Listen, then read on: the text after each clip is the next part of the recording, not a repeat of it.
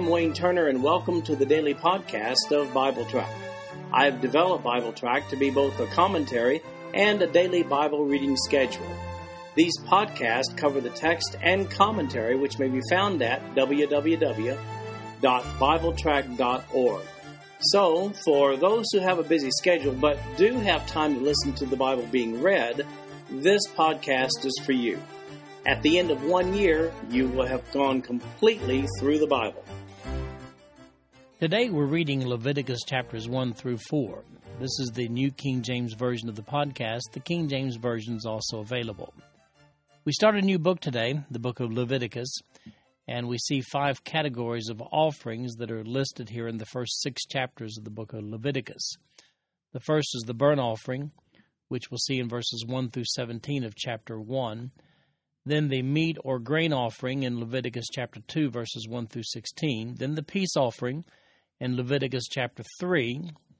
And then the sin offering, which begins in Leviticus chapter 4 but continues on into Leviticus chapter 5, which is another day's reading. And then the guilt offering we'll look at also in Leviticus chapter 5. If you'd like a complete overview of the offerings, then I've provided on the written notes of BibleTrack.org an outline of the offerings uh, in the, the box entitled the Levitical Offerings. So, in chapter 1, we have the directions on how to offer a burnt offering before the Lord, Leviticus chapter 1, verse 1. Now the Lord called to Moses and spoke to him from the tabernacle of meeting, saying, Speak to the children of Israel and say to them, When any one of you brings an offering to the Lord, you shall bring your offering of the livestock, of the herd, and of the flock. If his offering is a burnt sacrifice of the herd, let him offer a male without blemish. He shall offer it of his own free will at the door of the tabernacle of meeting before the Lord. Then he shall put his hand on the head of the burnt offering, and it will be accepted on his behalf to make atonement for him. He shall kill the bull before the Lord, and the priest, Aaron's son, shall bring the blood and sprinkle the blood all around on the altar that is by the door of the tabernacle of meeting. And he shall skin the burnt offering and cut it into its pieces. The sons of Aaron the priest shall put fire on the altar and lay the wood in order on the fire. Then the priest, Aaron's son, shall lay the parts, the head, and the fat in order on the wood that is on the fire upon the altar. But he shall wash its entrails and its legs with water, and the priest shall burn all on the altar as a burnt sacrifice, an offering made by fire, a sweet aroma to the Lord. If his offering is of the flocks, of the sheep, or of the goats as a burnt sacrifice, he shall bring a male without blemish. He shall kill it on the north side of the altar before the Lord, and the priest, Aaron's son, shall sprinkle its blood all around on the altar. And he shall cut it into its pieces with its head and its fat, and the priest shall lay them in order on the wood that is on the fire upon the altar. But he shall wash the entrails and the legs with water then the priest shall bring it all and burn it on the altar. It is a burnt sacrifice, an offering made by fire, a sweet aroma to the Lord. And if the burnt sacrifice of his offering to the Lord is of birds, then he shall bring his offering of turtle doves or young pigeons. The priest shall bring it to the altar, wring off its head, and burn it on the altar. Its blood shall be drained out at the side of the altar. And he shall remove its crop with its feathers, and cast it beside the altar on the east side into the place for ashes. Then he shall split it at its wings, but shall not divide it completely. And the priest shall burn it on the altar on the wood that is on the fire. It is a burnt sacrifice, an offering made by fire, a sweet aroma to the Lord. Now, these instructions for the burnt offerings are divided into three sections. It's for cattle, the herd in verses 3 through 9. Then, secondly, the sheep or goats in the, uh, from the flock in verses 10 through 13, and birds in verses 14 through 17. These sacrifices were burnt completely on the big old brazen altar. That altar was seven and a half feet square on its surface. Well, except for perhaps the uh, offering of the birds, where the crop, which would be the food canal of that bird, was separated and discarded first before they burned it on the altar. You notice that from the cattle, the sheep and the goats, the offering was to be an unblemished male. The reason is found in verse 4. It says, Then he shall put his hand on the head of the burnt offering, and it will be accepted on his behalf to make atonement for him. The word atonement there means an act of reconciliation. In other words, this is what the Hebrews did when they wanted to ensure a right relationship with God. Notice that the word sin is not actually used in this first chapter with regard to the sacrifice. As a matter of fact, neither the word sin nor trespass is used until we get to the sin offering of Leviticus chapter 4 verse 2. This burnt offering was for the purpose of rededication, whether individual or corporate, this rededication to God. This burnt offering actually predates Mosaic law the Hebrew word there for burnt offering is olah, and it's used of the offering actually that Noah made when leaving the ark in Genesis chapter 8 verse 20. The only other time we see the word used in Genesis is six times in reference to Abraham's burnt offering of Isaac in Genesis chapter 22. You'll notice that the one who provides the offering does most of the work here for the cattle, the goats, and the sheep. It was a very hands on experience for the one who brought the offering. Now, Paul makes reference to this relationship in Romans chapter 12, verses 1 and 2. Here's what he says He says, I beseech you, therefore, brethren, by the mercies of God, that you present your bodies a living sacrifice, wholly acceptable to God, which is your reasonable service. And do not be conformed to this world, but be transformed by the renewing of your mind, that you may prove what is that good and acceptable and perfect will of God. They sacrificed an innocent animal and it was burned on the altar back there in Leviticus. Just prior to the slaying of the animal, the one offering identified with the sacrifice by placing his hand upon the head of the innocent animal. We see that in verse 4. On the other hand, the living sacrifice of, of uh, Romans chapter 12, verses 1 and 2 that Paul speaks of there, that's a lot less traumatic than the burnt offering of Leviticus, wouldn't you agree? One of my Bible professors, a man named Emerson Pent, uh, he'd always say when he came to this verse, he'd say, Now here's the problem with living sacrifice it keeps crawling off the altar. Well, burnt offerings, you got to admit, they stay put, they don't move. You know what I mean? Many believers have a tendency to run cycles where they get completely surrendered to God's will for their lives, but then they slide away from that commitment, the equivalent of crawling off that altar. It's God's intention, by the way, that we, as believers, stay continually surrendered as living sacrifices on the altar of God's service. In chapter 2, we see a meat offering that contains no meat. It's the grain offering described here, and I'll explain what I mean about the meat part in a few moments. Verse 1 When anyone offers a grain offering to the Lord, his offering shall be of fine flour, and he shall pour oil on it, and put frankincense on it he shall bring it to Aaron's sons, the priest, one of whom shall take from it his handful of fine flour with oil and with all the frankincense, and the priest shall burn it as a memorial on the altar, an offering made by fire, a sweet aroma to the Lord. The rest of the grain offering shall be Aaron's and his sons. It is most holy of the offerings to the Lord made by fire.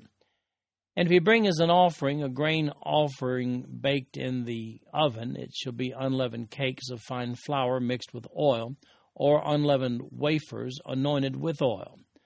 But if your offering is a grain offering baked in a pan, it shall be a fine flour unleavened mixed with oil. You shall break it in pieces and pour oil on it. It is a grain offering. If your offering is a grain offering baked in a covered pan, it shall be made of fine flour with oil.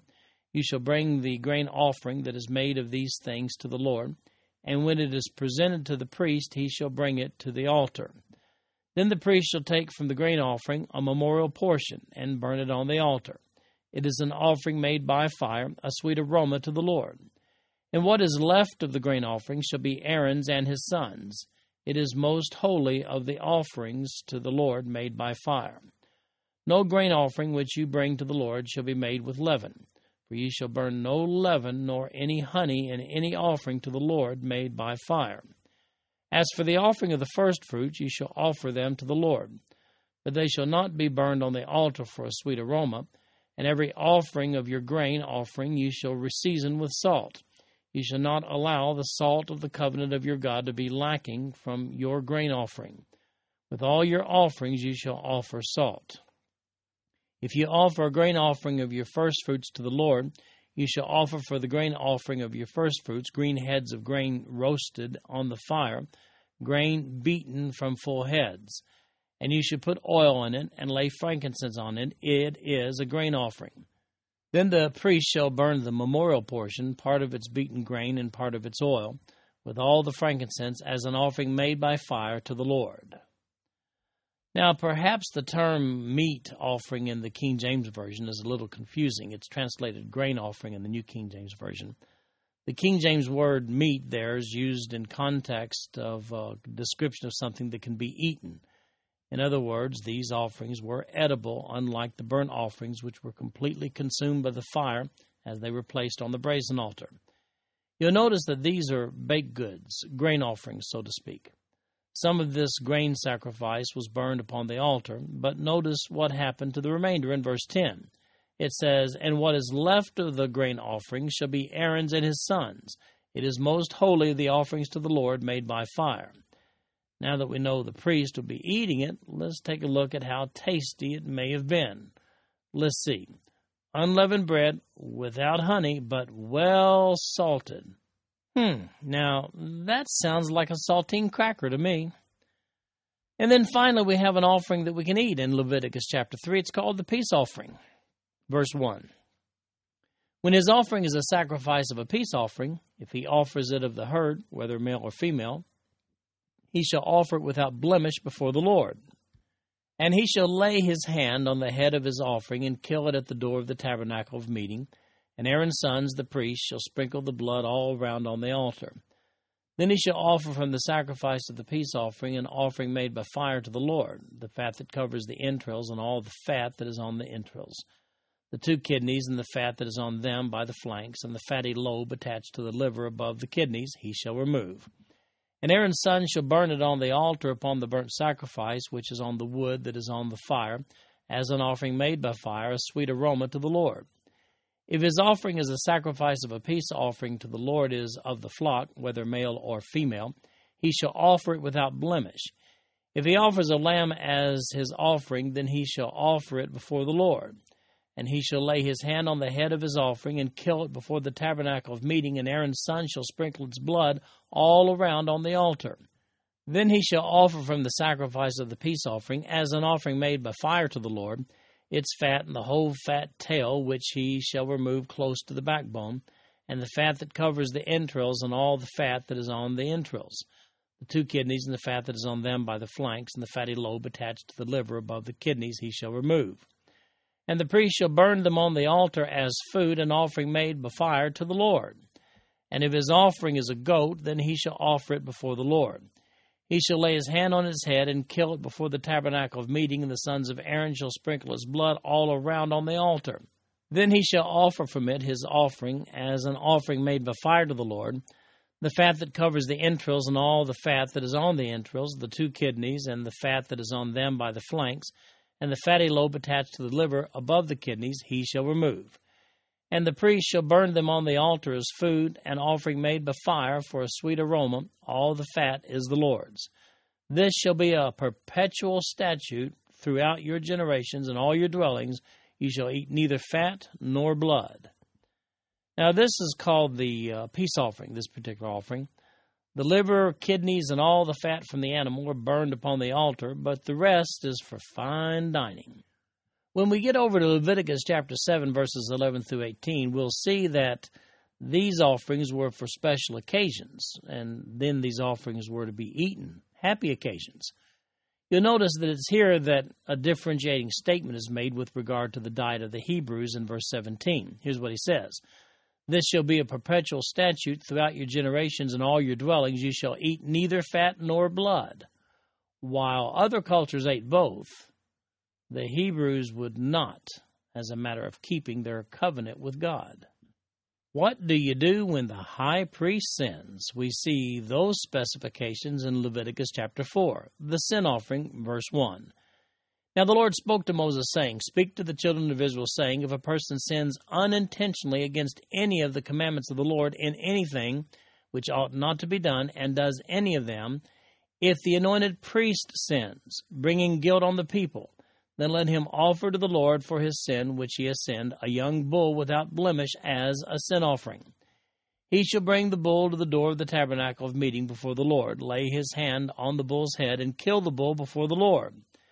Then the anointed priest shall take some of the bull's blood and bring it to the tabernacle of meeting. The priest shall dip his finger in the blood and sprinkle some of the blood seven times before the Lord in front of the veil of the sanctuary. And the priest shall put some of the blood on the horns of the altar of sweet incense before the Lord, which is in the tabernacle of meeting, and he shall pour the remaining blood of the bull at the base of the altar of the burnt offering, which is at the door of the tabernacle of meeting. He shall take from it all the fat of the bull as the sin offering the fat that covers the entrails, and all the fat which is on the entrails, the two kidneys, and the fat that is on them by the flanks, and the fatty lobe attached to the liver above the kidneys, he shall remove. As it was taken from the bull of the sacrifice of the peace offering, and the priest shall burn them on the altar of the burnt offering. But the bull's hide and all its flesh, with its head and legs, its entrails and offal, the whole bull he shall carry outside the camp to a clean place where the ashes are poured out, and burn it on wood with fire where the ashes are poured out, it shall be burned. Notice uh, verse 3 here. It says, If the anointed priest sins. Now I'm going to make a rather safe assumption here. This is undoubtedly a reference to the high priest. So, what happens when the high priest sins? Well, if he thought he could make a private sacrifice before God, that man was mistaken.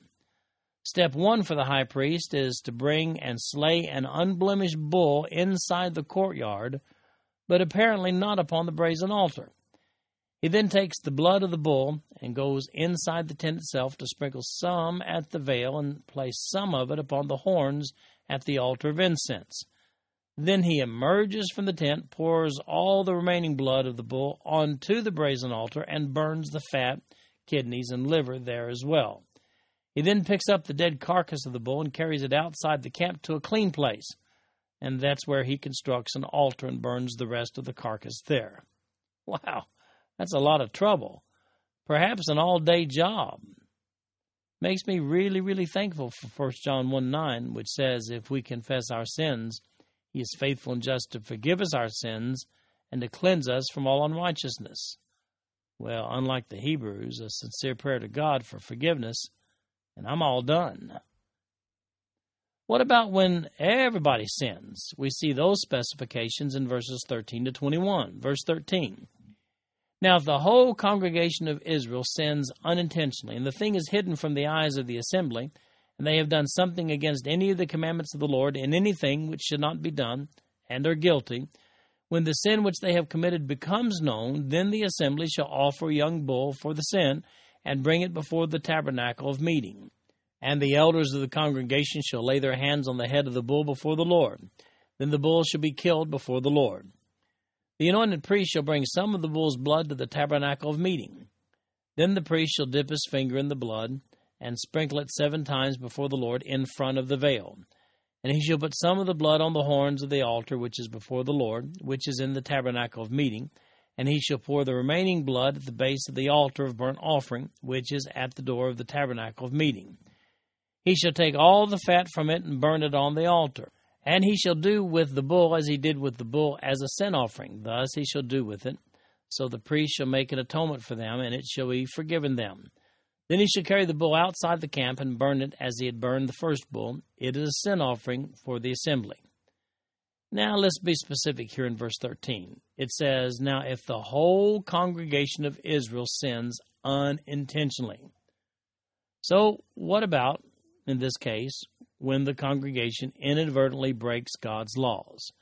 Well, notice in verse 15 that all the elders get involved. Then the high priest takes the blood of a bull and sprinkles it before the veil of the tabernacle burns the blood on the altar, and carries the carcass outside the camp as he did in the previous section that we looked at earlier. All right, and while we're looking at influential people sinning, what about when a ruler of the people sins? Well, those specifications are found in verses 22 to 26. Verse 22 When a ruler has sinned and done something unintentionally against any of the commandments of the Lord his God in anything which should not be done, and is guilty, or if his sin which he has committed comes to his knowledge, he shall bring as his offering a kid of the goats, a male without blemish. And he shall lay his hand on the head of the goat and kill it at the place where they kill the burnt offering before the Lord. It is a sin offering. The priest shall take some of the blood of the sin offering with his finger, put it on the horns of the altar of burnt offering, and pour its blood at the base of the altar of burnt offering. And he shall burn all its fat on the altar, like the fat of the sacrifice of the peace offering. So the priest shall make atonement for him concerning his sin, and it shall be forgiven him. So the ruler here refers to the head of one of the tribes or a division of one of the tribes. After sinning, he gets off with just a male goat. Furthermore, he doesn't have to carry it outside the camp to be burned. But notice that he does have to kill the goat himself in verse 24. Then that's when the priest takes over. Now, finally, what about when just a regular old Hebrew inadvertently sins? That's covered in verses 27 to 35. Verse 27 If any one of the common people sins unintentionally by doing something against any of the commandments of the Lord in anything which ought not to be done, and is guilty, or if his sin which he has committed comes to his knowledge, then he shall bring as his offering a kid of the goats, a female without blemish, for his sin which he has committed. And he shall lay his hand on the head of the sin offering, and kill the sin offering at the place of the burnt offering. Then the priest shall take some of its blood with his finger, put it on the horns of the altar of burnt offering, and pour all the remaining blood at the base of the altar. He shall remove all its fat, as fat is removed from the sacrifice of the peace offering, and the priest shall burn it on the altar for a sweet aroma to the Lord. So the priest shall make atonement for him, and it shall be forgiven him. If he brings a lamb as his sin offering, he shall bring a female without blemish. Then he shall lay his hand on the head of the sin offering and kill it as a sin offering at the place where they kill the burnt offering. The priest shall take some of the blood of the sin offering with his finger, put it on the horns of the altar of burnt offering, and pour all the remaining blood at the base of the altar. He shall remove all its fat, as the fat of the lamb is removed from the sacrifice of the peace offering. Then the priest shall burn it on the altar, according to the offerings made by fire to the Lord so the priest shall make atonement for his sin that he has committed, and it shall be forgiven him. So when the common folks inadvertently sin, they bring a female goat or lamb. The one who sinned, he slays the animal himself, but then the priest takes over and burns the kidneys, liver, fat, and blood upon the altar. The priest actually eat the rest of this offering. Ironically, the more the people sinned, the more the priest had to eat. Hosea points out that this later becomes a big problem in Hosea chapter 4, verse 8, where here's what Hosea said They eat up the sin of my people, they set their heart on their iniquity. Now, by the way, these sacrifice, these specifications continue on into chapter 5, which is another day's reading. This concludes our podcast for today. I'm Wayne Turner, and if you'd like to read along with our commentary online, go to www.bibletrack.org. Thank you for listening in today. The background music for these podcasts is an original composition written by the music director of Fayette Bible Church, Paul Walker.